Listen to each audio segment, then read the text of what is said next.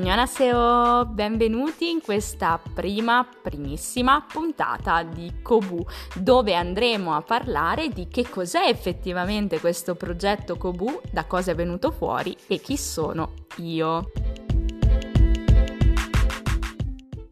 Dunque ragazzi, io sono Federica, per gli amici Fede oppure Rica, come volete voi, chiamatemi come volete e da ottobre gestisco la pagina, cioè ho aperto la pagina di Instagram di Mr. Bookshelf nella quale pubblico tutte le mie letture tra recensioni, foto, eccetera.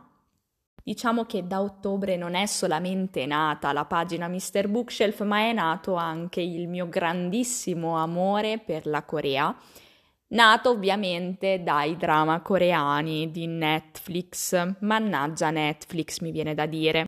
Ed è per questo che ora sono qui. Sono qui perché ovviamente con l'amore per la Corea messo insieme all'amore per la lettura mi sono ritrovata uno a studiare coreano e due a studiare letteratura coreana, ovviamente tutto da autodidatta. Dunque quello che farò qui per questo progetto Kobu, per questo podcast si sarà sicuramente intuito.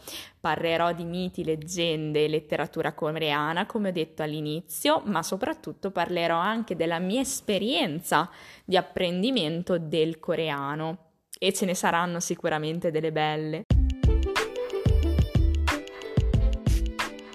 Bene ragazzi, smetto di parlare perché altrimenti ci allunghiamo troppo e per una semplice introduzione non vogliamo esagerare anche perché sarò già noiosa abbastanza. Io vi invito ad andare a vedere la mia pagina Instagram Mr. Bookshelf se siete degli accaniti lettori e ci vediamo al prossimo Kobu.